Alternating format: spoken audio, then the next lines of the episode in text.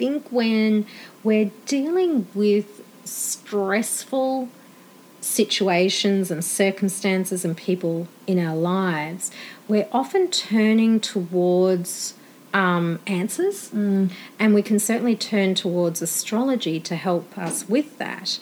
Um, and as a tool to, in order to answer those difficult questions, I think that's why it's often portrayed, like you say, as quite negative because mm. we're in a negative zone. You know, we often, let's face it, we don't always. I mean, I do, but we, because I'm lucky enough to have the knowledge. But not everyone goes to astrology to look for the good things. Yeah. We often go to these things when we're feeling crappy, lost direction. Yes, and we're looking for an out, right? Mm. Which is awesome. Mm. But then that does lend us to look at astrology from a negative kind of bent where we're like, oh, you know, Saturn's about to get on my sun. Oh mm. no, it's all doom and gloom. Well, no. um, let's reframe that in a more positive way because everything is like yin and yang from a nature yeah. perspective. You're listening to Kristy Unedited, the podcast, and I'm your host, Kristy Gray. As the name suggests, we do things unedited around here. You can expect to hear open and authentic conversations with a side of real talk. Join me as I explore a wide variety of topics within the realm of mind, body, and spirit. Thanks for listening.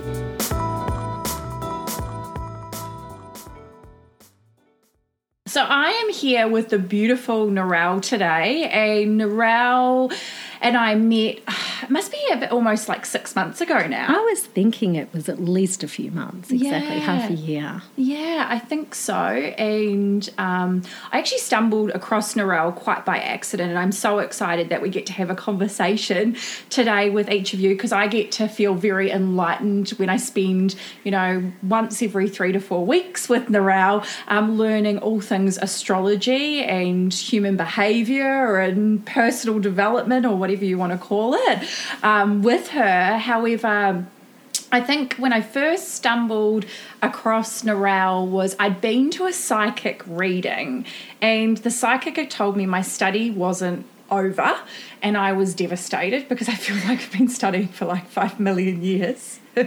and um, I was led to crystal healing and realized after I became a crystal healer that I did not want to be a crystal healer. More learning required. yeah, totally.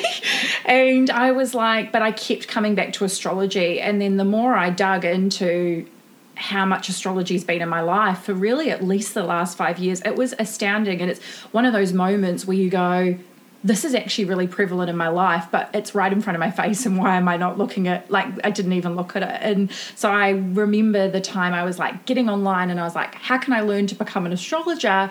And your website came up. I didn't even read about you. I just knew straight away that you were meant to be in my life some way, shape, or form. I'm pretty sure I told you when I first met you, you were like my spirit guide.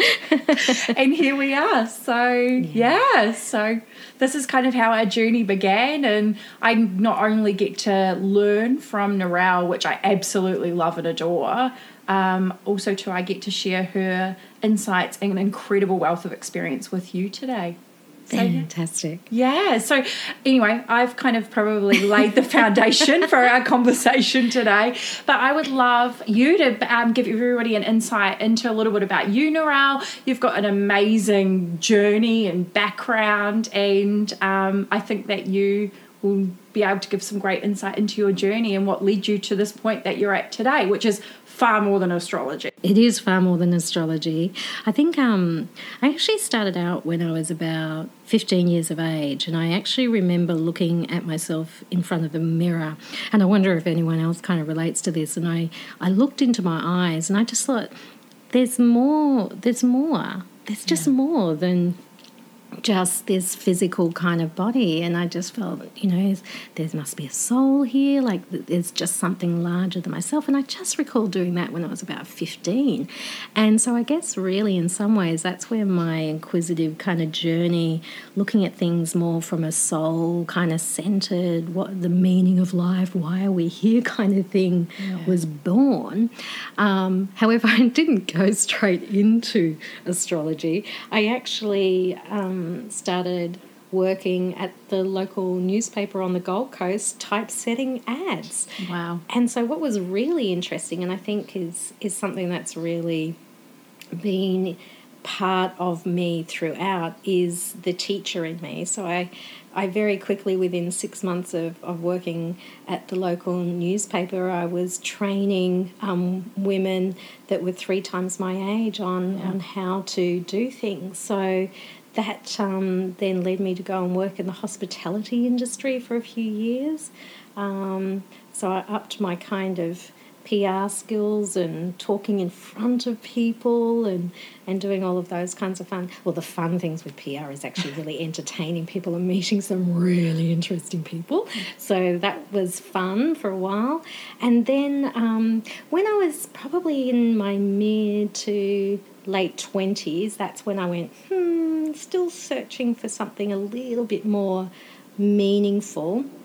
And that's when I went and studied naturopathy for a few years, which is an interesting timeline when we go back to astrology because around about 28 years of age, 28, 30 years of age, we often kind of meet a time where we start reframing what our life means and have I achieved what I wanted to do? And oh, hang on a minute, I'm an adult, mm. no longer a kid. So um, around that age, I decided, hmm, yeah, I think I'll go and study naturopathy. So did that full time for about three years, and that I think really opened the doorway to wanting to understand people more, what makes us tick, um, and understanding, I guess, why we become ill mm. on a physical level but also a what you know I refer to as a psycho emotional level. You know, like why do we feel like we feel, and why do we attract certain people and situations into our lives? And oh my god why does this keep on happening to me? Yeah. So that really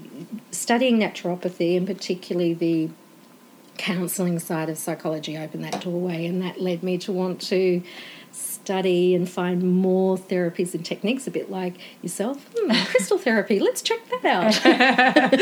flower essences are great. Ah. Have you ever tried flower essences? No, but it's so interesting you say that because I went on a bit of a Google down, like a Google rabbit hole, I think it was about eight months ago, in flower essences. there you go. And I was actually going to start dabbling in them, and I was like, hold your horses, Kristy. Not another thing. I can, I can help you out with that. We yeah. Can, we, can, we can read a chart and then choose the flower essences that are required. Ah, I love that. I, I hadn't thought about that. Mm. What's your, um, we'll deviate for a moment. Yes, that's, that's so um, easily done. What, um, what's your favourite flower essence to work with? Oh my goodness. Flower essence wise. I think, um, oh God, now I've got to try and do it off the top of my head, but one of them is uh, agrimony. And oh. um, you can check this up, double check me because I'm doing it off the top of my head, but I'm pretty sure it's either agrimony or scleranthesis. It's one of the ones where um, we smile, but inside we're you know crumbling. So it's kind of you know putting on a happy face but really i'm really sad and depressed. So i can't remember i'm pretty sure it's either agrimony or scleranthesis look it up. Yeah i will i'll look uh, it up and i might even put it in the show notes yes, so that people do. can um, go and actually explore it a little bit further. So they're under Bach b-a-c-h bark flower essences. Yes because that was the brand i stumbled across when i started googling. There you go. They're like the best to use apparently. Yes yeah, from England. Although there's these amazing Australian flower essences as well. So there's yeah. kind of rationale for us being Australians to use flower essences from our own country. But, you know, I, personal experience, I can say Bach flowers work as well. But maybe that's because I've got a bit of English in me as well. Yeah, I love that. That's so beautiful. Um, with your, like, because um, I know we've spoken about this before, like with your um, do I want to say like naturopathy? It's naturopathy Naturopathy. Naturopathy. You can pronounce it naturopathy. yeah, it sounds very bogan. Naturo, Naturopathy. naturopathy. I'm not even going to keep going with this one. Yeah, um, that obviously started to pave the way. Like that was like your foundation for kind of moving into this new direction, essentially, and starting to connect everything like mind, body, spirit all together. Yeah, it certainly was. Yeah. Yeah. And how long um, were you practicing that? Like, I know that, that I would imagine that's still like a lifelong practice for you, but doing that as more of a career um, stint, like, how long were you in that realm for? Yeah, I um I exactly um, it is ongoing, but uh, from the mid '90s, um, I was practicing till about the mid 2000s. So I taught naturopathy, so I taught at the schools. Hey, there you go, the good old The teacher, teacher. comes out again. I think everything that I've studied, I've, I've had to teach because it's just my natural disposition to want to pass on information. I think that's the key, um, and uh, hopefully people gain gain something out of listening to you. Um, and so yeah, so I guess I, I did that for a good decade or Wow. more. Yeah, wow. So seeing clients um, and teaching um, and running clinics and supervising students in clinical situations here on the Gold Coast. Mm. And then um, what was like, what came after that? Because you have um, got this amazing like marketing and PR background, and then you went into naturopathic. Naturopathy? naturopathy. Oh my goodness, I need to learn how to say that. I probably should have tried that before we jumped on today, but anyway. And then you like go into this beautiful direction of astrology. Like how like what was that pivotal moment for you that led you to that place? Yeah, well, I think it was actually during the time that I was teaching. So this was in the early 2000s. Yeah, okay. And um, I was just, uh, with my work within naturopathy, I was always looking to understand people better. And, like, let's just say somebody comes and they've got um, an earache, I'd be like thinking, hmm, what don't you want to hear? You know, what's what are people saying to you that you don't want to hear, and you keep on getting ear infections. So I was always looking for that psychological link that was going on with people's physical symptoms, and certainly naturopathy teaches us a lot about that. But I was looking for another kind of technique that gives us a window and a quick insight into these. Um, things about ourselves. And so I went searching, a bit like yourself, did a bit of Googling, and um, found an astrologer on the um, Gold Coast who taught um, astrology at the level of looking at it at kind of the soul level, and that's what drew me. So I was sold, and like in 2002, I think I just I was I was ravenous. I was just, and I studied for you know good to, into 2002, 2005, 2006 before I actually started practicing. So, Wow. yeah, yeah. So um, I, I spent a lot of time um, gathering the knowledge. And it's like, you know, you still use it, but I didn't actually transition from being a naturopath more into being astrologer. And I think that pivotal point was over that, um, what was that, five, six or so years of studying and learning astrology, I just found it was so useful. And I and because my inference was always when people or clients were coming to see me, it's like, yeah, but what psycho emotionally is going on for you that's affecting your physical health? And once you started working with that, people would heal. So it's like, hmm, I think this is where I really want to focus on.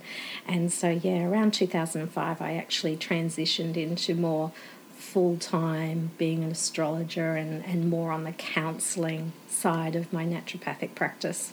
That's just such a beautiful alignment. Mm. But if I hadn't known that, I wouldn't have even thought that those two coincide, but it actually makes complete sense, really. It does, and and that's I think naturopathy, uh, the way it's sold is it's so physically based. But when you're trained in in to be a naturopath, maybe you just call it a naturopath. That's easy. Yeah, for yeah, you, right, I'm gonna do that. Yeah, just call it a naturopath. Um, but as a naturopath, I think. Most people think, oh, you're going to change my diet, you're going to give me some herbs and supplements. But in our training, we have like a whole year just on psychology and counselling as well. So it's a huge part of our training as naturopaths. wow, I didn't even know that. I know. There you go. See. That see that would make total sense though because you're you're looking at it from you're looking at somebody and their health from a holistic perspective, which so much comes back to mind and mindset and how we internalize things. So Yeah, that's that it. makes total sense. It does. Yeah, Because it's like that. You know, the, what's the saying? You know, we are what we eat, yeah, but we are what we think. yeah, hundred. So you know, it's it's like one of my slogans um, is you know ninety nine percent of the solution is in your state of mind. So Oh yes, and I, we're recording this um, on the aftermath of the Scorpio new moon, and so exactly what's going on in our minds. Yeah, totally, absolutely.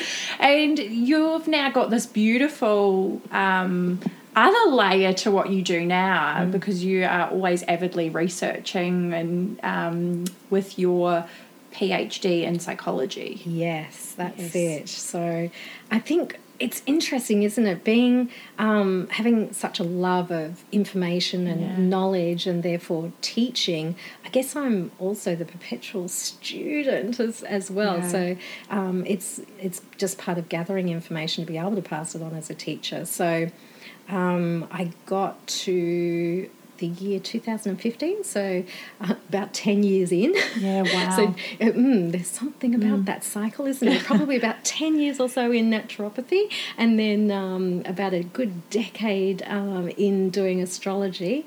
And um, I went, hmm, I just want a little bit more. And so I made the huge decision in 2015 um, to go back to uni and study a degree in psychology, which I've done um, with honours. Uh, so that took um, about three and a half years to get the honours component, so bachelor in psychology.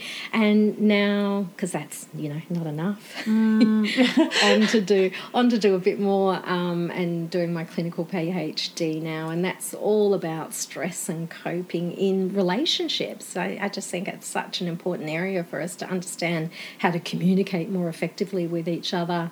Um, and uh, have um, you know just happy, more content relationships, and and know how to navigate conflict more successfully. You know. Mm, I think uh, two things that show up quite a lot online. Um, if I ever like put it out to you know anybody um, in the community, or you know even if it's with my clients, a, couple of things that always come up is how can I communicate more effectively, which is exactly what you've just said, and um, you know how how does that put me in the best possible position, and then also too is how do I then apply it. Yes, Right. the application. Yeah. That's the tricky business. it's like just not just knowing it's like how do you actually do it because i think you know we're really lucky we have google we have so much information and everybody gives you a new concept idea or skill but then it's like how do i actually implement it so it actually creates impact Yeah, th- that it that it sticks, and that impact is something that's um, re- is rewarding. You know, it's worthwhile, and and I think so often when we apply new um, techniques, there's a you know a few stumbling blocks that have to happen. Um, I liken it to you know when we first maybe learn how to tie our shoelaces when we're little you know do we necessarily get it straight away? No you know we mm. fumble around in it. And and then you know look at us now. Totally can tie shoelaces. Mind you i don't have many that need to be tied anymore. Most of them are just slip-ons now but, but at least i do still know how to do that. So i think it's the same when we're looking at communication techniques and learning to improve the way we relate to one another it's something that we trial and try something on and and when it doesn't work i think sometimes we use that a yard, as a yardstick to think that we're off track. Mm. And often we're not. And i think astrology gives us some insight into that when we read our charts and understand what kind of is coming up in the cycles for us. We really start to understand hmm am i on track and just stumbling a bit and i need to keep on applying? You know i need to keep on building that muscle so i master the ability of whatever you know i'm doing. Or is it something like, oh, shoot, I'm really off track here? You know, I'm mm. down the dirt road and I've got dust everywhere and I can't see where I'm going. And it's like, yep, yep, hollering out, yep, you, you're in the wrong direction, come back. And astrology is such a, a cool technique that helps us to kind of decipher and navigate our lives a lot better. Mm, and I think that's why I'm so drawn to not just astrology in my life and learning from you and looking at ways I can apply it because it gave me so much certainty. Like mm. astrology just made me feel really supported by the universe um, or you know however you want to frame it but i love being able to share that with others and then see that transcend for them in their lives because i think that it is such a powerful tool and it can powerful tool um, and it can just help guide you and create almost a framework for your life if you know how to navigate it correctly Yeah, a- absolutely it does. And when you're reading your chart, something that I'd add on to what you've Yeah. just said, Kristy, is is that when when somebody reads your chart, um, you know when the person's saying something that's just resonating to your core versus yeah no that's not quite right. So so i think you know when somebody has a really good understanding of astrology and can gain that insight into your chart you know that yeah this is this is the hitting home. Yeah this is hitting home. And and you can build your confidence in knowing oh hang on a minute there is really something to this astrology stuff and i can use it as a guide and i can feel more certain about my trajectory you know about that pathway forward which way am i going?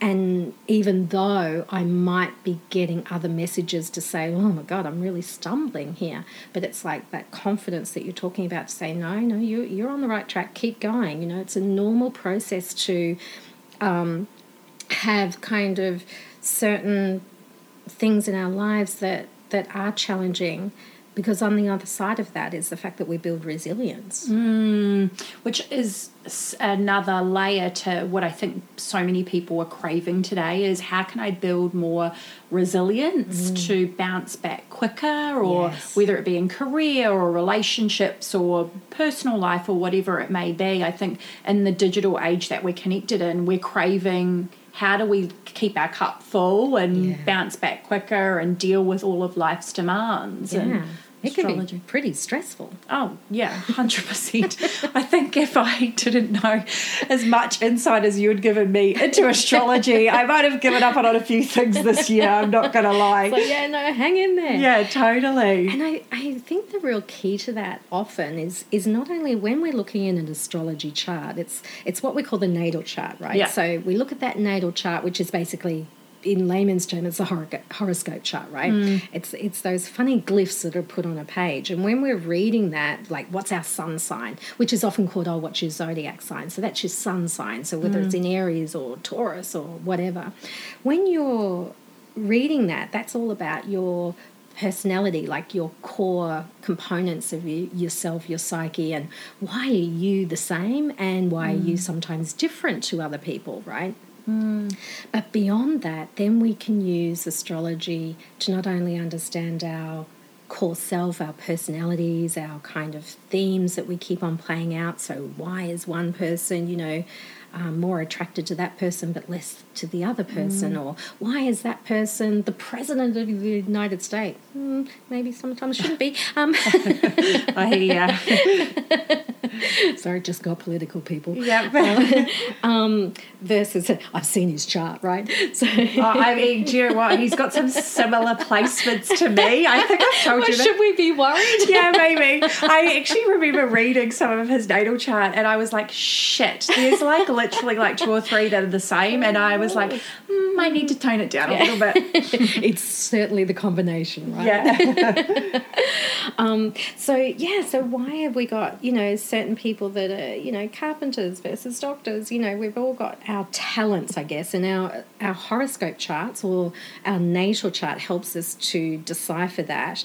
But the other gift that astrology gives us is really timing of um, things. So I I think this is how we we know that we can look out at that moon, right? And it's a mm. new moon and there's a, a full moon. There's a cycle to it. Yeah. And lo and behold, us humans have kind of, not thus people listening, of course, because we're keen and interested in this kind of stuff, but Yeah. a lot of people are so detached from that. Like they've got no idea is it the new moon or the full moon. They, they've really detached from the natural cycles mm. of our planet and as a consequence they maybe aren't in rhythm with that where if you look at animals mollusks and fish and a lot of the animal kingdom are in tune with that cycle they mm. eat and feed and the tides and all of those things that come from mm. understanding that cycle.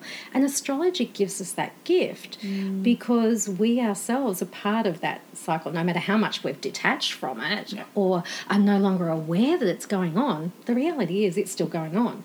And when we read that chart, we tap back into that natural cycle. And then we know, oh, hang on a minute, this is a time that, you know, I can hit that that green button and go go go you know because i know the the cycles and the energies are going to support me in that you know career choice or that career direction or getting married or having a child or whatever that you know life goal is versus oh hang on a minute this is a cycle that's maybe mm pull back. You know, this is time to take a. If you feel like, oh, I'm just hitting brick walls, then, you know, sometimes that is about timing's not right. Yeah, totally. And astrology can give us that insight versus those times that I was talking about earlier that, oh, I'm hitting brick walls and I, you know, I'm getting knocked back. Does that mean I'm not meant to do this? And it's like, yeah, no. So, you know, when we're reading the chart, yes, no, this is this is your destiny. This is where you're meant to go.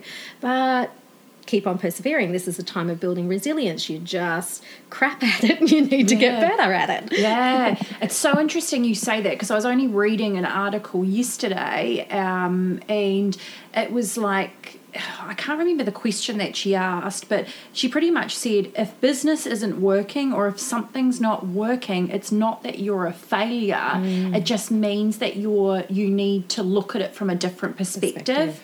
and actually fine tune what you're doing mm. so that you can become better. Yeah, right? It's the universe exactly. asking you to look yep. at it differently and maybe apply yourself where you may not want to apply yourself because I think as well as human beings we tend to avoid what we don't like doing and we always chase what we love doing. Yeah. Resistance. yeah, absolutely. Okay, no, that's such a beautiful way of explaining it too, Narelle, is I think that um, astrology does. It just gives us so much insight and mm. helps to kind of guide us of when things working are working in our favor versus when they're not. Yeah. So astrology's really fashionable at the moment. Um, I always feel like I've tapped into it at this time where everybody's talking about it, but like you, it's almost like I'm so attracted to understanding more about human behavior. Mm.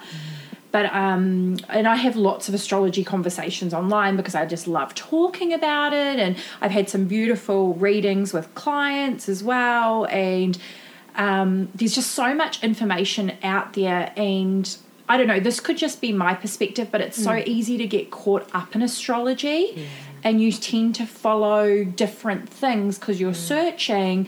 But when you come back to looking at a natal chart, like, where would you start and what would you look at and, and what would you recommend to help somebody to really I don't know if it's master an area of your chart because you can never master it. That's my Virgo yes. coming out. always wanting to master something. Yeah. But where can you begin and what can you start to look at and explore more mm. rather than going down the rabbit hole of, yeah. you know, North Node, I know is really big at the moment. Everyone's talking about North Node, Jupiter, you know, all these planets that are like really in our favor. But yeah. where can we begin? Yeah, it was a very long question. Sorry. Yeah, great, no, great question because I think it is. You know, it's easy to go down that rabbit hole and then get um, perhaps confused because there's so many.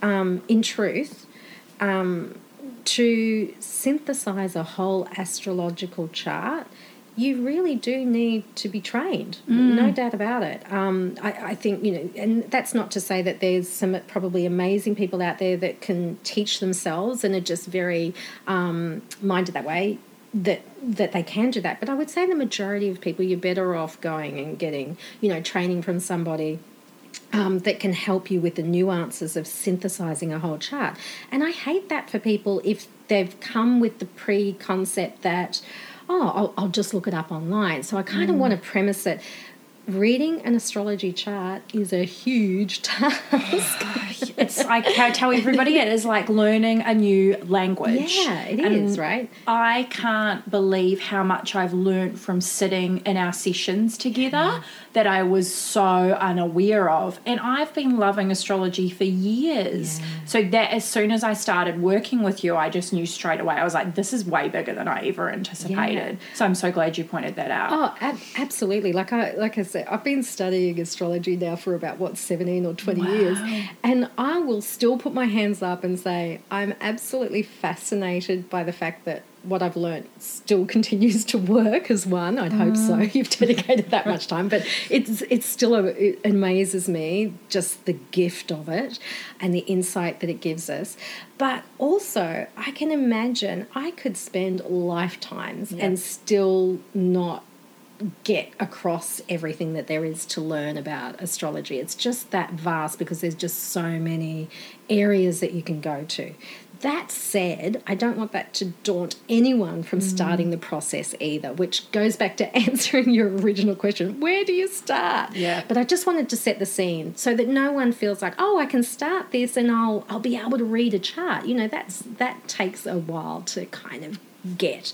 Um, however, what I'd encourage people to start doing is um, read up on your sun sign because that's an easy one to do.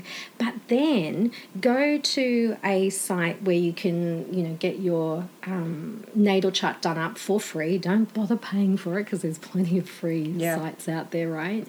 Um, and find out where your moon position is. Now, in order to get your moon posi- moon moon position, um, you'll need your birth time. So, because the moon moves across zodiac signs in about two, two and a half days. So sometimes when you cast a chart, your moon will definitely be in a particular zodiac sign because it hasn't moved out of that zodiac sign for the day, so you don't need your birth time so much. But if you're born on a day where the moon changes sign, mm. it might be in one sign in the morning, but in a different sign in the afternoon. And if you don't know your birth time, You've Where's got your moon? cho- exactly. Where is your moon? so you might either be one or the other. So don't fret if you haven't got your birth time. At least you've narrowed it down. Out of twelve zodiac signs, you've narrowed it down to the possibility of two. Then go and read up about that moon sign, and you'll probably err and have one that'll resonate a lot more with you. Um, but if you've got your birth time, birth date, and place of where you were born, you pop all of that into the computer and it'll draw up a chart and it'll tell you where, what zodiac sign your moon is in. So then start reading up about that because in actuality, our moon sign is often far more about our instincts and who we really are. It's like this soul receptacle of all our lives and who we are to date. Um, and we're more growing into our sun sign. So, you know, when you read up about your sun sign, if you're like, oh, I'm not quite all of those things, yeah, cool, because you're probably more your moon sign. That's okay. And then the next one I'd check out is your ascendant. Now, this one you do need to have your birth time for. And your ascendant sign, also known as your rising sign, is helps us to understand kind of what what insight does this give us about what kind of persona do we first put on when people meet us? So, what's those first impressions like? And so, it can be really interesting to read up on that ascendant sign about what kind of first impressions are you putting out there because people mightn't be seeing who you are, you know, in total, which might be more reflected in your sun sign and your moon sign but what's that ascendant sign saying about you know your your first first impressions the mask that you wear when you first meet people And it only takes seven seconds to make an imp- like it's, Yes. it's. I think it's seven seconds to make a great first impression. Yeah. But somebody's normally summed you up within three. Exactly. I know, how bit cutthroat is that? It's serious. It's like, oh shoot. yeah, I know. Um, and I, when you were talking about like moon, I know that I probably embodied more of my moon up until Mm. probably the last five years, where I grew more into my sun sign. Like my sun sign would show up. So I, I'm sun in Virgo, and so very practical and pragmatic and conscientious, and you know likes to do things very black and white, certain way. But because my moon is in Aries, I jump in with two feet, being a fire sign, and my ascendant is in Leo. Most people don't even think I'm a Virgo until they really get to know me. Yeah, great example, Chrissy. That's Yeah. exactly it. Yeah. And your can you share with everybody your sun, moon, and ascendant? I can. So my sun is in Sagittarius Mm. and my moon is in Gemini. So that explains a lot about why I'm the teacher and I talk so much. And I've got a great love and enthusiasm for knowledge um, and passing on that knowledge. Um, but interestingly, my ascendant is actually Taurus. Interesting, because I've actually never asked you what your ascendant is. Yeah. So interesting. So my my Taurus rising has a tendency, I guess, to well. Here we go, Chrissy. We'll Yeah. check in with this. Am I speaking the truth or not? Okay, I love This com- comes from the sun in Sag. Am I speaking the truth? Am I being honest?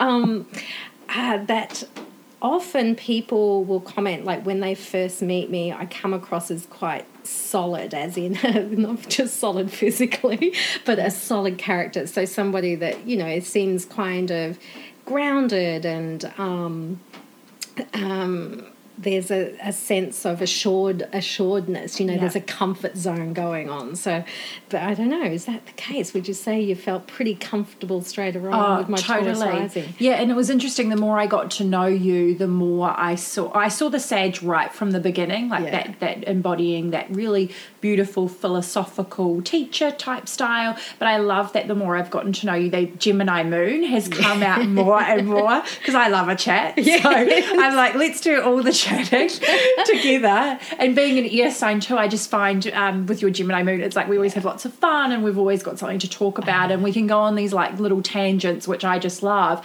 and then kind of bring it back home to where we need to go. Yeah, there's never a dull word. There's lots No. of banter, right? Yeah, which I think is good, you Oh, know. yeah, absolutely. So I love that. That's so interesting. Mm-hmm. So, um, in terms of you know, that's where somebody can begin. Yeah. But there's so many. Like there's inner planets, there's outer planets, there's key placements, there's aspects like, and that's a lot to digest as well. So exactly. where to from Where to there? From there, yeah, exactly. Well, it's interesting because you you actually prompted one that you said is quite popular at the moment, and that is the nodes. And and I Mm. guess that's that's the next one I actually would go to because when you look at the sun and the moon and the ascendant, you can kind of synthesize the information of those three together.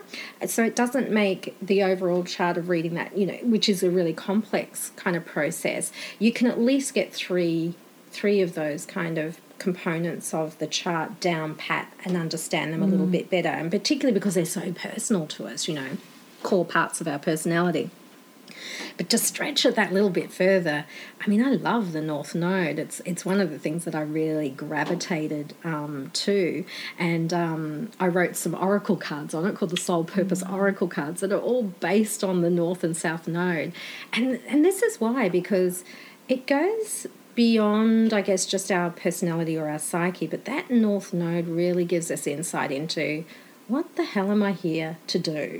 You know, it's kind of, I and um, this is very telling because I'm Sagittarius, and Sagittarius is always about kind of meaning and purpose. So, no surprise that I, I'm a huge advocate for everyone finding, you know, what's your meaning, what's your purpose in the world.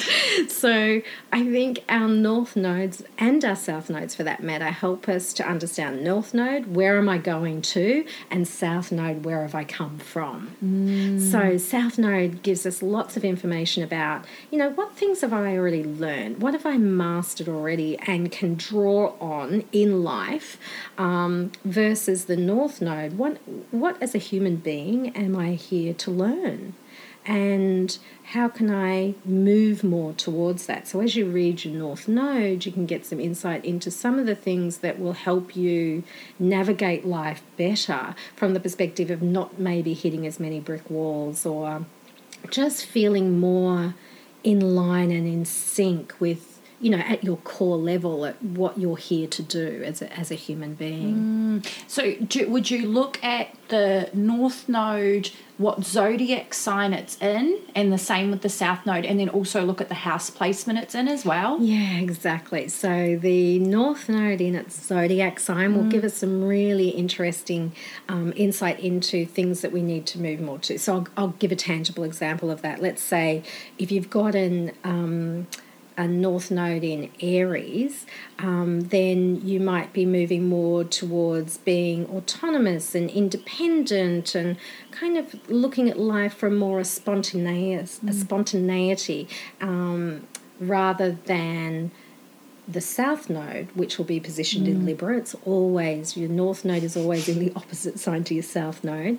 So a south node in Libra might tend to suggest that the person has been too reliant on relationships in another person and constantly filling up the other person's needs rather than looking after their own. And this time round, they need to approach life more from a independent, not necessarily me first, but this is what I'd like to do. What do you want to do? And ask the other mm. person, kind of do things from that perspective. And do you think that we, I, I'm just kind of leaning on myself here, is that we lean on that South Node more because it comes more naturally to Yeah, us? Yeah, we can do for sure. I mean, some of us have moved more to our north node, Yeah. but I would say the majority of us spend a good 30 or so years in our south node. Yeah, I think and was then, yeah, me too. And, and then we go, oh, hang on a minute, that's not working for me. Coming at life from that approach, just, I just feel like there's a hole, there's something missing, like it's just not working out for me. Every time I approach life, say with that example that I gave, every time I'm more invested in my partner and looking after their needs, I find my relationships fail. But oh, mm. hang on a minute, I look at my chart, I see I've got a north node in Aries, and it's like, oh, maybe it's more about me being independent. So the next time I partner up with somebody, I'll go, oh, this is what I want to do. What do you want to do? Instead of kind of subjugating myself to my partner and always fulfilling their needs first. It's like, and then when you do that, it's like, lo and behold, more successful relationships. Mm. So I think it can be a compass for us, you know, that oh, north like south that. node. Yeah, it can be a compass for helping us navigate which approach do I need to take when I'm dealing with, you know, whatever in life. Mm. And then like you're saying, that that north node and south node for that matter are in house positions. And so the house position might help us to understand so what platform, what life arena can I really play this lesson out in. So, for instance, if your north node is positioned in the seventh house, then it's more likely that you're going to play that out and learn your biggest lessons in your marriage or committed partnership. Because that's the seventh house. You gave me a really good analogy. I'm going to put you on the spot for a minute. Oh, God, don't ask me to recall that. You gave me a really good analogy of the um, houses, planets, and zodiac signs, and how, like, how to like put them all together, yeah. um, which revolved around the stage. Yeah. I was wondering if you could share that with everybody. Yeah, absolutely. Um, I, I think it, it's just a really nice concept, and hopefully everyone will get it when I share it with you. Is um, when you're looking at a, a natal chart, it's it's make, made up of core components, and those core components are basically uh, the planets and um, the houses and the zodiac signs. So I liken that to when we go and watch a play. So we're at the theatre and we're watching a, a play on stage. So the planets are all about what's the theme of this show that we're about to say. So what's the moral of the story? You know, um, is it is it about a, a you know a, a hero? You know, with trials and tribulations and and coming to successes in life, or is it a romantic tale? Like what is it? Um, and what theme are we are we learning? Is this all about love? And so that's really what our planets give us. Each planet is telling us about the theme in life. So, for instance, if we were going to a play that was all about love, that'd be Venus, you know? And if it was all about our emotions and about our security, well, that would be our, our moon sign, our moon, sorry, our planet moon. Which isn't a planet. But anyway, Yeah. you get my guess. Just for those that are being, you know, really sticklers for correctness. I'm, I'm on the astrology exam board, so sometimes I have to check myself. for, Is that accurate? Um, and so then, after the themes, then when you look at the stage, there's actors on the stage, right? So that's all our zodiac signs. So every zodiac sign is like an actor or a character um, on that stage. And then lastly, the um, houses are setting the scene. So, of course, that stage, its scene can be changed from a bedroom to, you know, outdoors. And so each of the houses is representing a different area in our lives as well that we can platform these themes as well as characters that we play out. And that's why, you know, gosh, on that note, I just have to add, I think it's so important that we get and we share with anyone that cares to listen or has a care factor to know um, that when we're reading our sun signs, that is just one element of ourselves. We, you know, and I think uh, astrology, horoscopes kind of get, you know, bagged as just being rubbish because it's based on, oh, that's your sun sign. No, I'm not that. And it's like, of course you're not just your sun sign. You know, we've got, that's why reading a chart is so complex because you've not only got to consider that sun sign, you've got nine other planets that are perhaps in same or different zodiac signs. They're all dancing with one another in different ways. Some are opposing each other and battling a bit and trying to get more airtime on the stage, um, whilst others are kind of, you know, linking arms and singing together and running a raucous together in good and bad ways. So, you know, it takes talent, you know, to be able to understand and bring all those different aspects together to understand how they're interplaying with one another. So it's way beyond just astrology. Mm. Is way beyond just reading that sun sign and thinking every every person in the world comes down to twelve kind of character traits. Oh, a hundred percent. And it's like I don't even I don't really even look at horoscope. I don't look at horoscopes anymore. I actually look once a week um, using the the app that I use um, for casting a natal chart. I look at the placements here and now, but just to get kind of an overall feel. But I resonate more with the moon, uh, looking at that and seeing how that plays out because that's really easy. I can kind of look at that on a day to day basis because if you're looking at your entire natal chart, it's just like there's a lot going on and Yeah. you need to like know where to look. And I know we spent some time the last time we were together actually like mapping out what what does business look like, career Yeah. look like for me, especially over the next 12 months. And that was the first time I'd done that with you, and that was just super insightful to see how vast and not only a natal chart is, but how vast astrology is. Mm. And you can really take it in any direction that you want, depending on what you're interested in. Yeah. But it's way bigger than just Yeah. those key signs people look at. It's Oh, it, it, it yeah. is. You're absolutely right because I'll, I'll give you another example Yeah. uh, uh, beyond obviously the, the lovely one that you gave there about business. Because when you start up a business, that has a birth date. And so the actual business has a chart, like a natal chart to it. And so it's an entity unto itself and you know businesses go through good times and bad times and so we can read all about about a business as well. So not only you as the individual and your chart in the business but the business itself.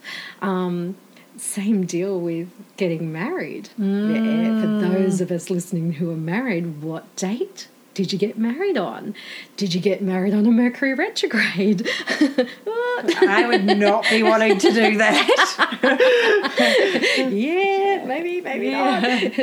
uh, you really have to work on communication in those relationships, you know. So, I mean, it's not doom and gloom, but we certainly might um, marry on a day that reflects a lot about the type of relationship that we're going into and the lessons and, and challenges and gifts that that gives us as well. So, you have a marriage chart and you can go to an astrologer and, and say, you know, oh, maybe I'm going through a bit of a hard time. What's, you know, what's happening? And work on navigating more successfully through maybe a challenging time as much as the good times that, you know, are in that marriage as well. Mm, I think the biggest um, appreciation I've had definitely over the last couple of months with astrology and, you know, all the rabbit holes you can go down is that some of those planets or zodiac signs that I, in the beginning, I was like, I do not resonate with this one bit. Keep me away from this person or this planet.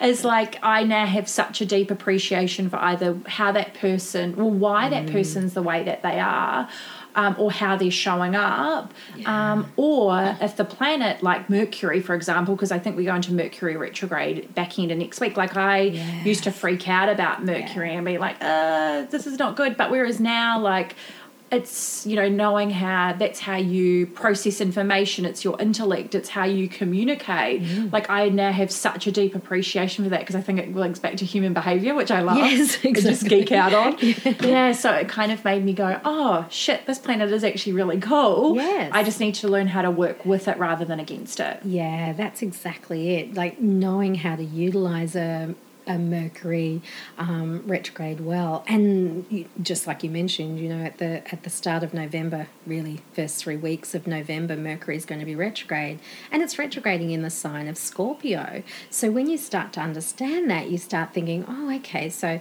how might I need to review? Because Mercury retrograde is all about reviewing, going back over. Let's revisit. Some of us want to run for the hills, fair enough. Mm. Um, but really, if we're utilizing that energy to our advantage, then it's go, oh, okay, I need to review something. What is it that I need to review? the zodiac sign that Mercury is in will help to point towards that. So it's going over Scorpio issues. So if you start thinking about, well, so what's Scorpio about? Oh my God, Scorpio is about trust. It's about intimacy. It's about passion and desire and um, connecting at things at a deeper level. So, oh, hang on a minute. So maybe I can use it as an opportunity rather than just living on the surface level of certain areas in my life. Maybe I can take a look at where is where can I go deeper? You know, where can mm. I have mm. some more thoughtful um, thoughts, thoughtful thoughts, and for even more insight, once you've got your natal chart up, you can also then look at well where's scorpio in my chart? And look at then that's the area in your life. So the house where scorpio resides in your natal chart will be probably the area that needs more reviewing. So if scorpio's like on your ascendant well that's representing you as an individual and okay so you're reviewing you and how you put yourself out in the world. If it's um, scorpio's like in your um, sixth house, maybe that's about your day to day environment. Tenth house will be career. Seventh house will be your relationships. Fourth house will be home. You know, so you can you can really start targeting where to you know do that review process on a deeper level. Um, secrets might come out of the closet mm. while we're in mm. Mercury, uh, Scorpio retrograde, so that could be interesting. And then what do you do with that? Yeah, it's it's going to be. Um, an interesting couple of weeks because I could even feel the effects of the Scorpio new moon yesterday. Yes. Like today's feeling really good. I, I mentioned that to you before. I was like, today's a good day. Yesterday, not so much, but um, it was almost like I felt the energy of Scorpio calling me to actually really seek internally, mm. like look at yeah. where I was and what do I need to transform yeah. to become, or even to feel better than what I was, or to become even better than where I'm at, or I don't kind of know how to frame that in a way that makes me not. I don't want it to sound like I'm not happy with where I am, yeah. but I think Scorpio calls you to just yeah. look deeper, absolutely, to help you to come out the other side even better than you already are. Yeah, mm. it's it absolutely, Kristy. That's that's it. It's it's um you're still. I think what you're endeavoring to say is is the fact that you're still you. You're yeah. just a better form of you. You know, when you think about that caterpillar. Um, he's a pupae, right? And he's about, he, she is about to um, go into a cocoon, but he transforms, he or she mm. transforms and comes out, you know, beautiful in a lot of ways. Mm. So, you know, emerges as the butterfly. So, um, Scorpio um, requires that of us. So. Yeah, it's interesting. Every time I talk to Scorp, like to, to talk to the side of Scorpio with Yeah. you, it's just it's one of those signs that always trips me up. I have a lot of Scorpios in my life too, so I don't know if this is a good or a bad thing, hmm, right? It could be something in that. but it just trips me up because it is just a, a very transformative sign, and it makes me. Re- it just almost stops me, and I take a. I have to take a breath. yeah. Yeah. Sensibly too, because it's a big job. You know, it's a very cathartic process and it requires a lot of emotional intelligence to get out the other side unscathed. Mm, so interesting.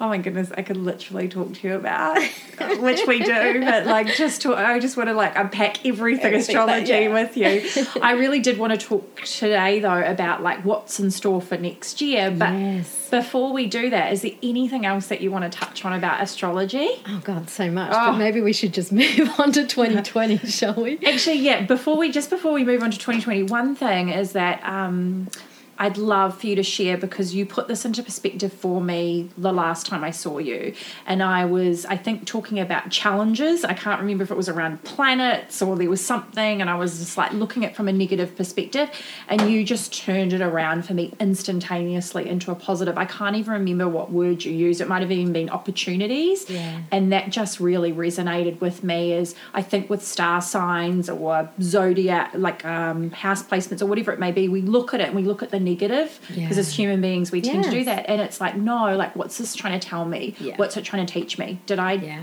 did I um, destroy what you did say or was that all right No, no, absolutely. I think you articulated that really well. Yeah. Absolutely. And and that that is the main point. I think when we're dealing with stressful situations and circumstances and people in our lives, we're often turning towards um, answers, and we can certainly turn towards astrology to help us with that. Um, and as a tool t- in order to answer those difficult questions, I think that's why it's often portrayed, like you say, as quite negative mm. because we're in a negative zone. You know, we often, let's face it, we don't always. I mean, I do, but we, because I'm lucky enough to have the knowledge. But not everyone goes to astrology to look for the good things. Yeah. We often go to these things when we're feeling crappy, lost direction. Yes, and we're looking for an out, right? Mm. Which is awesome. But mm. then that does lend us to look at astrology from a negative kind of bent where we're like, oh, you know, Saturn's about to get on my sun. Oh no, it's all doom and gloom. Well, no. um, let's reframe that in a more positive way because everything is like yin and yang from a nature perspective.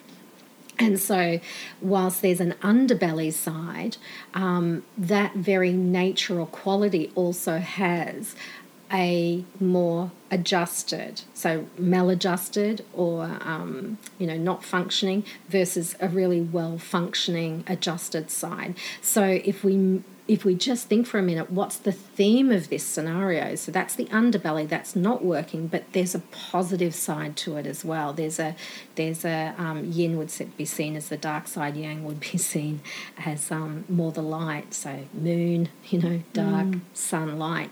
So if we move more towards positive reframing, we can find how this can be put put in a more functional expression of energy rather than the current dysfunctional energy. I love that. I think it's so imperative to Yeah. focus on that Yeah. to help you to keep moving forward. Yeah, absolutely. And, you know, sometimes we can find that on our own. Um, You know, when we sit and contemplate, you know, stare at our navels for a while, hopefully it'll come to us. But sometimes we do. We just need to reach out and, and ask for other people's advice and, and get, you know, other people's, like we were saying earlier, perspective. And, and so, yeah, just knowing when that is the right time for you to do so. Mm, I love that. Thank you for sharing. Yeah, pleasure. All right, so tell us 2020. what's in store for 2020. I think I'm most excited about this. Oh, are you? oh, hang on a minute. I'm about to go do doom and gloom. Oh, don't no, no, no. Don't switch off. Don't switch off. Uh, Stay well, listening. with with everything though, there's always trials and tribulations. You just mentioned Yes. the yin and the yang, and I think that's beautiful because you can't have the positive without the negative. Yeah. because we have to learn, grow, and evolve. Yeah, absolutely. And and everything is on that dimension, and without you know the different levels, uh, you can't gain perspective. So yeah, it's it's very important. Okay, so the first kind of thing, I guess, uh, heads up for 2020 for us to all to get on board with um, Jupiter Mm. largest planet in our solar system, huge little fella. Um, he is going from the place that he rules in Sagittarius. so Which he will love that. I know. Yeah. And me being a Saggy, love Jupiter in Sag. He's all over my sun at the moment, so it's like yippee yay. You're like living your best life. I know that's it. It's like he only comes around every 12 years, so make the most of it, people. So he's about to move into the zodiac sign of Capricorn. So all our oh. Capricorn people out there, Okay. get ready for a big year because Jupiter's our big it. planet. Yeah, Yeah. yeah, no, I know. It's like, have we got any Capricorn in our chart? So if your sun's in Capricorn or your ascendant is in Capricorn, if you find your moon is in Capricorn, it's probably going to be a pretty big year for expanding and growth and just exploring new people, new cultures, you know, go overseas or pick up a, a book and expand your mind, you know, read something new, um, open yourself up to new food, new culture. Oh, what's that uh, great book? Eat, Love, Pray. Oh, um, eat, eat, pray, love. Eat, Pray, Love. Had it around the around the I wrong love that movie, and for some reason I just went completely blank. blank. Yeah. eat, eat, pray, love. Yeah, that's that's a really you know good um, storyline around how we could utilize a Jupiter transit to our suns or our moons, like those, or, the ascendant for that matter. It is really time for expanding oneself, and we can all do that to some degree. But for those of us with strong Capricorn in our charts, then Jupiter's going to spend the whole year in Capricorn, just really providing plenty of opportunities to, to do that. Oh, that's beautiful. Our Capricorns will love that. I know. Sorry. Yeah. Sorry, all the other 11 zodiac signs. Sorry about that. yeah, so beautiful. Because Jupiter, like if you were to frame up Jupiter um, in a couple of words, what would they be? oh, yes, that's, I can't do it in a couple of words. well, you can do it in a so couple. big. Yeah, yes. um, growth and expansion. yeah, beautiful. Yeah, that's that's the motto for Jupiter, um, and and uh, overcompensation, undercompensation. So Jupiter has a tendency to love to indulge and overdo things. So just be mindful of of knowing when to pull back with Jupiter. okay. Yeah. That's good. All right. So Jupiter kicks off the year moving into Capricorn. Yes, yes. So that, Yeah. that's a big one. Yeah. Um, the other one we've got that um, is just only beginning next year and and will unfold actually over the next two and a half years. Okay. And that's Saturn going into Aquarius. Oh, okay. Yeah. Interesting. So all our Aquarians, right? Yeah. Um, are about Tough. Saturn's the policeman. Saturn, Saturn is the policeman. He's a little authoritarian figure, but here's the here's the deal. He really is advantageous to us because he helps us to stick to things, he helps us to build things, and he helps us to really be disciplined. So, if you're an Aquarian, um, the next it, depends on um, whether you're an early Aquarian. So, by early Aquarian, I mean you're um, born like right at the the start of um, uh, sorry end of end of January going into then the start of February. Yep. Get my months right. Sorry, that took a minute to process. Um, so you're either born, yeah, right at right at the start of um, the time frame when the sun is actually going into Yep. Aquarius. So if you, so for instance, doing it actually, I won't do it off the top of my head. I will give you exactly what um, what date I'm talking about. So so like the 21st, 22nd. yeah, of January. January, yeah. Yeah. So so now we're really fine tuning. Just for those people that are born on the 20th and 21st of January, um, you're going to have Saturn all over your sun this year, um, 2020. And so that's a really disciplined year. But then over the next two and a half years, so 21 and 2022, this will be a time when all of our Aquarians will have that similar experience that those that are born around the 20, 21st of Right. um, February, uh, January, sorry, uh, having this experience of, you know, be adult. Yeah, which is hard for an Aquarian It can be, yeah. Yeah. It's like, yeah, you've got to pull your big panties up and, you know, do something really, you know, adult like. yeah, whereas the eccentric nature Yes. of Aquarius Yeah. probably doesn't necessarily want to do that either. Yeah, and, and follow the rules, Yeah. right? It's like mm. Aquarius is like so unconventional, and yet it's like, oh, Saturn's calling for you to, you know, be a little bit more disciplined. Consider what rules that you want to follow. You know, always follow the beat of your own drum, Aquarian. But hey, put down and put down your own ground rules that you're willing to stick to. And will that show up for any just Aqu- Aquarius, Sun and Aquarius, or if you've got some other prominent planets in Aquarius, will that pro- also? exactly prominent planets in Aquarius? So let's say you had um, Venus in Aquarius, then this then might because Venus is the love planet. So therefore, she's probably um, really going to have some impacts around what are your value systems around your love life. So Saturn is a planet that loves to build structure, rules, very disciplined. Think of Saturn as kind of really like a tree that's endeavoring to put roots in the ground and anchor down. And so that's what he's trying to do. So mm. he'll be trying to do that. If he's activating your Venus, he'll be trying to do that with your love life, which might be really tricky for a Venus in Yeah. Aquarius type person because it's like, oh, no, free loving me. I don't think I want to settle down.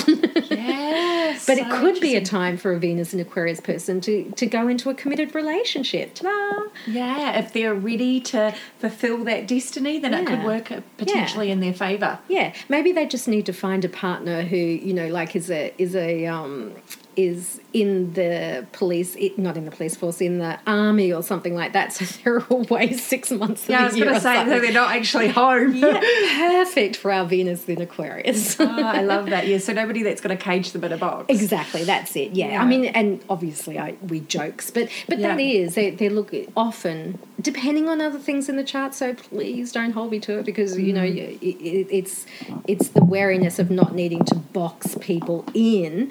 Um, but yeah, e exactly, Kristy. When somebody Mm. has their Venus in Aquarius, it is probably likely that they've got a the type of relationship that allows for mental stimulation when it comes to love. Um, that's who and what they're attracted to, and having the uh, you know the freedom, not feeling like they're caged. So so there needs to be just a lot of freedom in the relationship, or a lot of autonomy and independence, probably more accurately in the relationship when it mm. comes to love.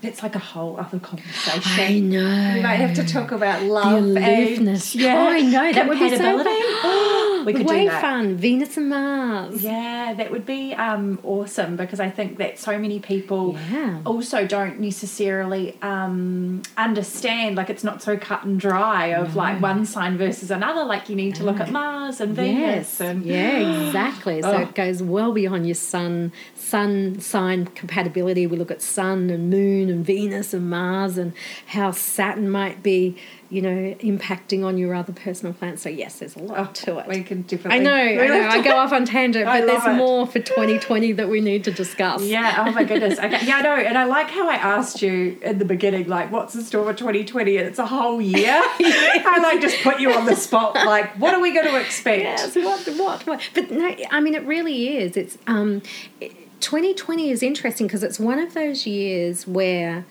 every year we have Mercury retrograde, um, and Mercury retrogrades three times throughout the year. So about every quarter, Mercury is going to retrograde, like we're about to experience in November. Um, but on top of that. 2020 will also have Venus retrograde and Mars retrograde. Okay. Because Mars only retrogrades every two years. Yeah, wow. And Venus only retrogrades every 18 or so months. So it's every other year that we tend to get Venus and Mars also retrograding on top of the Mercury retrograde. So all of a sudden, this is a, the kind of year that we can actually do a lot more reviewing because not only do we have Mercury, our kind of communication planet, doing a retrograde, mm. Venus, which is love and value systems. You know, what do you find important? What don't you find important? You know, she's going to retrograde, and it really puts us into this zone where we're looking at those kind of important areas in our lives and are they working for us or aren't they working for us? Mm. And it helps us to evaluate that and work out, oh, maybe I need to do things differently. It's almost like a very big year of expansion. Expansion and growth for particular signs, but also looking at value systems Yeah. as well as how you're taking direction in the world because Mars is going to retrograde as well. So that'll be fun. Do you want me to give you the dates? Oh, yes, So we can all be prepped. Yeah. Okay. we need the dates. We need we do need the dates. We do need the dates. Okay, so so this is kind of in a in a timeline. Um, so Mercury will start retrograding, like we know now in November, but now for 2020, Yep. the next time Mercury retrogrades is going to be from the 17th of February, so Okay. so let's go mid February till about the 10th of March, and he's going to be retrograding in the zodiac sign of Pisces. Ooh. I know, right? Very interesting. So we'll all be away with the fairies. so maybe mid mid February till about the first kind of week of March, we just need to all go on a holiday because we're all going to be space cadets. um, that's like the week I'm going to the, um, the silent the retreat. silent retreat. Oh my goodness. it could not be better, Kristy. See, you're so in sync and so in line. How good is that? it's like yeah. really good. yeah, perfect. Perfect. Yeah. Yeah. Using your mind to meditate. I mean, Mercury and Pisces, that's it. Meditation, right? Oh God, I better be going to some level of enlightenment. That's for sure. We'll, we'll check in when we get Yeah. back. so funny. Then, um, following that, the next retrograde phase we have is Venus retrograding. Yep. Now, she's going to be retrograding in the zodiac sign of Pisces, uh, sorry, in Gemini. Yep. And she does that on the 13th of May. Yep. Now she's going to be retrograding till the 25th of June. So so she retrogrades for about Eight six weeks. yeah, 6 to 8 weeks Yeah. exactly. So she's she's in that phase for quite some time. Okay, and is there, is there a shadow period for the other planets retrograding like Mercury? Yeah, absolutely. And the shadow period basically just means that the planet's slowing down. I mean, it, Okay. let's face it, it doesn't literally slow down Yeah. out there in the world. Let's let, but it's it's a phenomenon. It's where from our visual eye.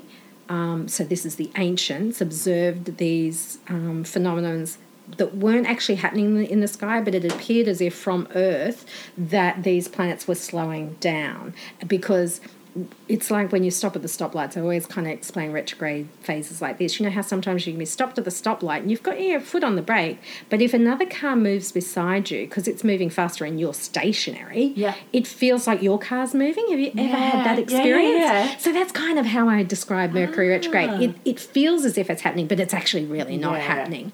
Um, and that is how we're kind of describing this phenomenon that appears as if a planet's slowing down, but that's just because of our orbital cycles. Planets are moving faster and slower.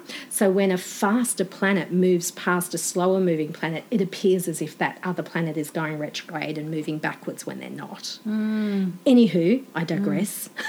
More importantly, um, the Venus in Gemini is going to retrograde from that mid May to the basically end of June. And that shadow period that you were talking about is generally a week or so beforehand as it appears like it's slowing down and then it's stationary and then it's moving backwards. And then that shadow period is a week after Okay. as well. And is Venus like being? I can't remember if. Oh, in Gemini? Yeah, in Gemini, not real. Not really. No. No, I mean, it, it's not an unfavourite position, but I wouldn't say it's one of her favourite positions either. Okay. So, I mean, she's chatty Yeah. in Gemini. Okay. So, I think that's what it points towards. When Venus is in Gemini retrograding, she's saying, hey, let's review Okay. our communication levels in relationships. So nice. Such a good way of putting it. Yeah. Yeah. So you might find during kind of, you know, May, June, that the focus, if not for yourself, other people around you because Venus may or may not be activating your chart significantly. And if she's not, you might skate, you know, you might breeze through that. You skate through it. Where and but all your girlfriends and people around you are coming to you going, "Oh my god, I've got these relationship issues." Yeah. So you probably find there'll be an influx of that energy around um, during that kind of May June um, period. So that's good because that can help anybody just to take note of that. And it could be personal relationships, prof- professional relationships, Exactly. just having a more of an awareness around you Yeah. of how that's playing out. Yeah, anywhere where you're valuing your communication Mm. with somebody, or or mixed messages are going across, right? You know, Mm. one person's saying one thing and the other person's interpreting it a different way, and you have a blow up at work or in your relationship or family member, and really then focus less on the blow up and more on wow how can i improve my communication levels so that i can minimize the fallout of these kinds of situations mm, Because especially with Gemini too, it's like there could be a like you need to be on the same page. And I think with Gemini, sometimes it's like going from one thing to the other, and you've got to be really quick. And if that's not something that comes naturally to you, you could feel like you're a little bit in the dark in that relationship. Totally. Mm, yeah. Interesting. Yeah, Okay. keep keep up. Keep up with our Aries and our Geminis. Yeah, I know, Come right? on, snap your fingers. Yeah. Keep going. So good. Okay, awesome. Uh, then we Yeah. have. Yeah, I was like Merc- looking I at your know. list. You've got a few of them. I- I- just just three more. I Pete, love it. Hang in there. Three more. Um, I love it. Mercury in Cancer ah, is going to be retrograding. Yeah. Oh, so that could be a little emotional. I know. See, Mercury's going to retrograde through all our water water signs. That's what Mercury does. Mercury is when he retrogrades throughout the year is always going to retrograde through a certain element of signs. Oh my god, makes sense based yes. on the zodiac placements. Yes, I never exactly. even knew that. I know it's amazing. See, stuff just comes through all the time. Oh, that makes sense. Yeah. Okay. So all the so so Mercury is endeavoring to review all our emotional signs because all water signs are all about our emotions, right?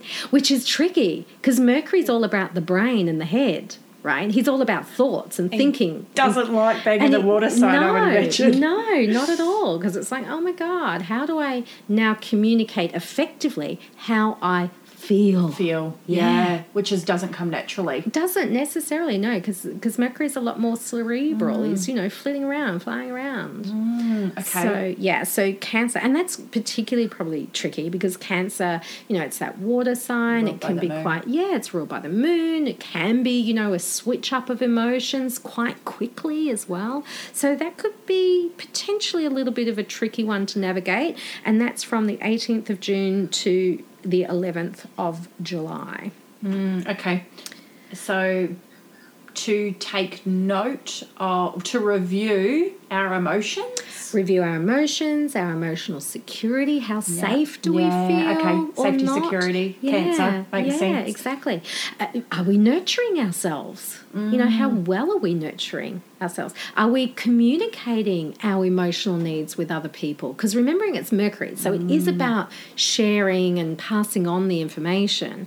And that's why it can get a bit tricky for us because not all of us are necessarily able to say this is how I feel. We we feel our feelings, but how often do we actually articulate them? How often do we say, "Hey, I'm feeling sad" or "I'm happy"? We're just crying and remove ourselves. But no one might know how sad we are unless we verbalize it. So I think Mercury through these water signs actually really helps to give us an opportunity to verbalize how we feel. which I think is so imperative today. Mm. Like, uh, more than ever before, is having the courage to vocalize like how you're feeling, or if you don't have all your shit together, is actually being able to you know share Mm. that with others to help them to support you when you need it the most. Absolutely. Because I think sometimes too, like um, maybe when I was younger, or I've seen this show up with people I work with, is I think we sometimes expect everyone around us to be mind readers. Yes, exactly. And they're not. Yeah, and, And- particularly our partners, right? Oh, 100%. yeah, absolutely. That's why I'm not in a relationship right now. but, like, you know, we do, we expect, especially, well, I don't even want to get into a relationship because I think that's another, like, That's layer, another- that's like Venus, Mars and later, yeah. woman, Yeah. you know, like, Oh, I think we just operate so differently too. We definitely need to do it. Do Oh. it. If oh. anyone's interested, let us know. That's my whole research area. oh, oh my goodness. Goodness, there probably be people like um, definitely uh, sliding up into my DMs and in comments asking about relationships because I think that's a really big one is Yeah, with compatibility and, and how do you communicate more effectively with your partner. Yeah, And, you know, huge. I think uh, having just having that level of understanding is huge. Yeah. Mm, yeah. Too okay. true. So Okay. Um, and then after that phase in September, so from the 9th of September to the 13th of November, we have Mars retrograde. So all of September, all of October, and halfway through November. So Mars retrogrades for a good couple of months. He really, because he only does it every couple of years. So he's like, I'm, I'm going to hang out here for a while. Which Mars is our like planet of action and how we assert ourselves. yes. So what's he retrograding in? He's retrograding in the sign that he rules, Aries. Oh shit. I know, full on, right? it is. Good luck to us all. yeah. Ah. So, you know, it- potentially that could Slower time. a slower time which could actually aggravate people because Yeah. Mars just like you say Mars wants to go. It's Yeah. just like let's let's get jiggy with it. Let's do it, right? Mm. And then in the sign of Aries, it's a double whammy because Aries is short, sharp, quick, let's get on with it. You know, not second guessing anything, often not thinking, let's just go. So the green light's on when Mars is in Aries and it's a quick start. So the fact that he's retrograding potentially makes for a lot of frustration, agitation, all the way to probably quite, you know, strong anger. Um, depending on how emotionally intelligent we are. Um, Yeah. You know, have we got good strategies? How fed up of things are we at the moment? And and so yeah, that could be a real. It'd be interesting to observe. You know, I think it's always it's like you're saying before. Having insight with astrology helps to give us a heads up to be more prepared, and then we can be more witnesses of it happening around us and endeavor not to buy into it Yeah. um, as in that kind of dysfunctional expression of Mars in angry, where I'm just getting pissed off and so I'm going to rant and rave. Mm. So futile. I mean, it, it expends frustration, but actually, a lot of research shows us when we when we rage, so when we say that we're angry, um, it's actually um, recursive, and that basically means it doesn't stop. The more angry we get, the angrier we get. Which would make sense because you're Yeah. almost, it's like stoking a fire, It is right? exactly like stoking a fire. And so there's a certain element of kind of, like we are saying before, it's like, say, hey, I'm really upset, but then start reframing as quickly as you can and start working on just allowing that emotion without doing anything with it, and then moving more to the kind of positive reframing around, okay, so how do I utilize this time when I'm being held back? Because because I often describe a Mars retrograde phase as um, I've got my foot full on the accelerator, the accelerator is to the floor, the handbrake is on. Babe, you are going nowhere.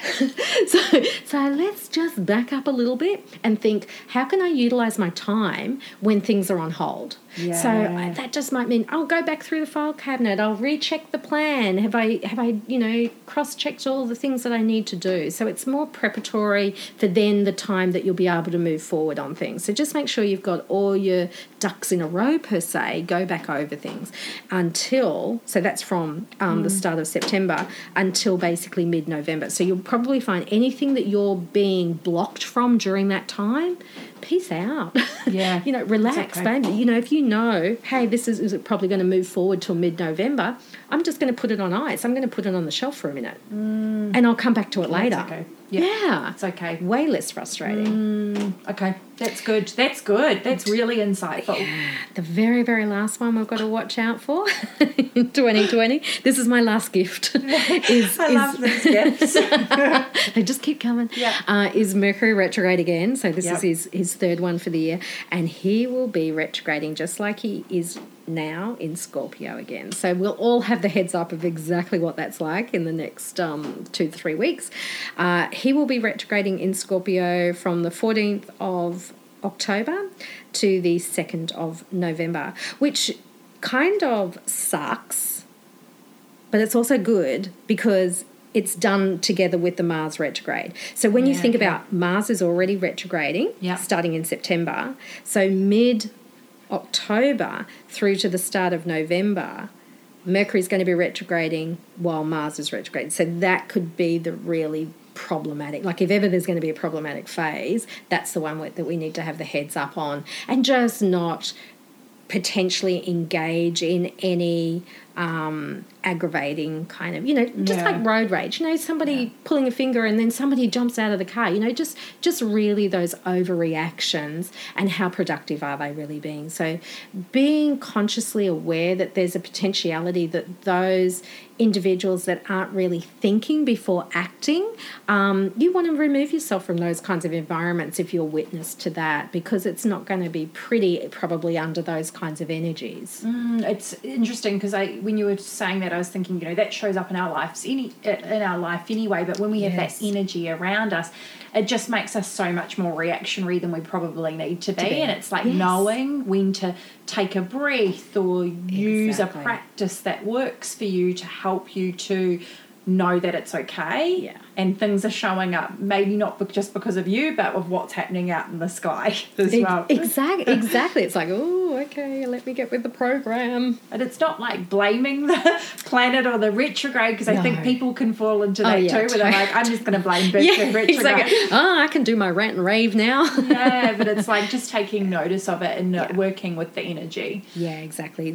Yeah let's get it being far more productive for Mm. us That's so beautiful and insightful, Narelle. Oh, like it's it gives I think it gives all of us this really great framework for what 2020 can look like and also how we can use the energy to our advantage. And obviously it's going to be different for everybody with their natal chart and what planet placements are showing up for Yeah. them and you know how prominent they are as well but it just gives us some key dates to look out for So more absolutely prepared. absolutely you couldn't have said it better that there's going to be some of us who this impacts on us much more because it's activating our chart and others of us that'll go oh my god i'm watching this unfold you know, Yeah. outside of me thank god it's not activating my chart just kidding Yeah.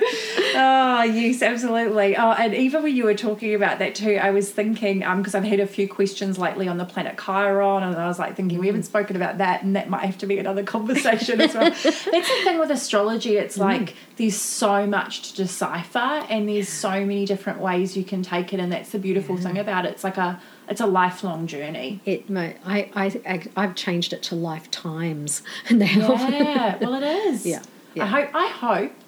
When I come back, if I'm coming back, They re- you reckon they'll let you life- back Yeah, well, I don't know. With this lifetime, I think they think I'm probably a little bit like I've, I've probably uh, pushed the limits in some areas of my Uh, life. I don't think so But if all. they let me back, I hope they can let me bring astrology back into my next Uh, lifetime. sure. Yeah, I think it's an additive for sure. Yeah. Mm, that's beautiful.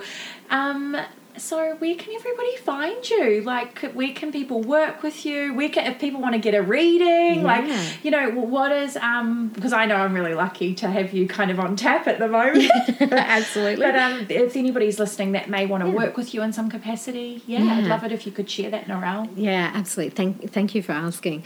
Um, I'm I, I try and make myself as available as, as possible, which means you if you're not kind of living in my vicinity on the Gold Coast, uh, then uh, you can always find me online. So you can find me on my website www.astrologyreading.com.au. Um, so if you want to learn more about astrology, I not only do kind of tutoring and teaching in person, but I also do it on Skype. So, you know, it's kind of like being in person anyway. So it wouldn't matter where you live, um, both nationally and internationally for that matter. You can tap in, which I think we're just so lucky with our technology nowadays that, that provides such accessibility. So that's that's awesome. So, um, and I also, if, if you um, want to find me on Facebook as well, I'm, I'm there under Narelle's Astrology as well. So you can find me there. Beautiful. And you do an array of different readings and can really help guide somebody in the right direction when it comes to them understanding or deciphering their soul purpose. Yeah, ab- absolutely. Um, if you're not interested in learning more about astrology and just like, yeah, I haven't got enough time for that one, just tell me what's in my chart. Absolutely, I'd love to read your chart and and we can, um, you know, collaborate together to understand what your chart is endeavoring, what kind of messages your chart's trying to deliver to you. But then also looking at just like we did with 2020, um, personalizing that a lot more more and going, okay, this is your chart and this is how 2020 is personally going to impact on, on you. And we can also do that as well. So. Yeah, beautiful. I love that because it just, just gives you so much insight. Mm. And I have one more question for you one before more. we wrap up. Okay. What are you most excited about over the next 12 months?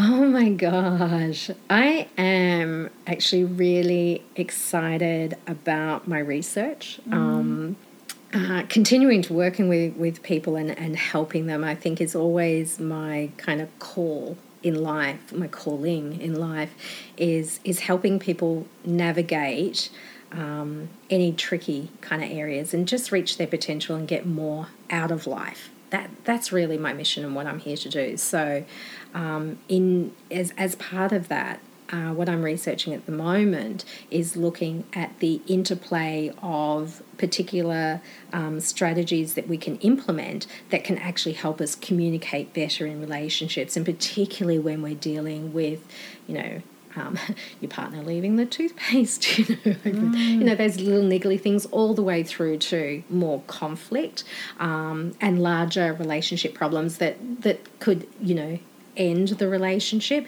looking at better strategies that really help to equip us to deal with those and have more relationship satisfaction. So, my research um, is entering into that even more. I've already kind of put one, one study together and have some really interesting data on that, and it looking really fruitful that the strategies that I'm going to recommend people will work.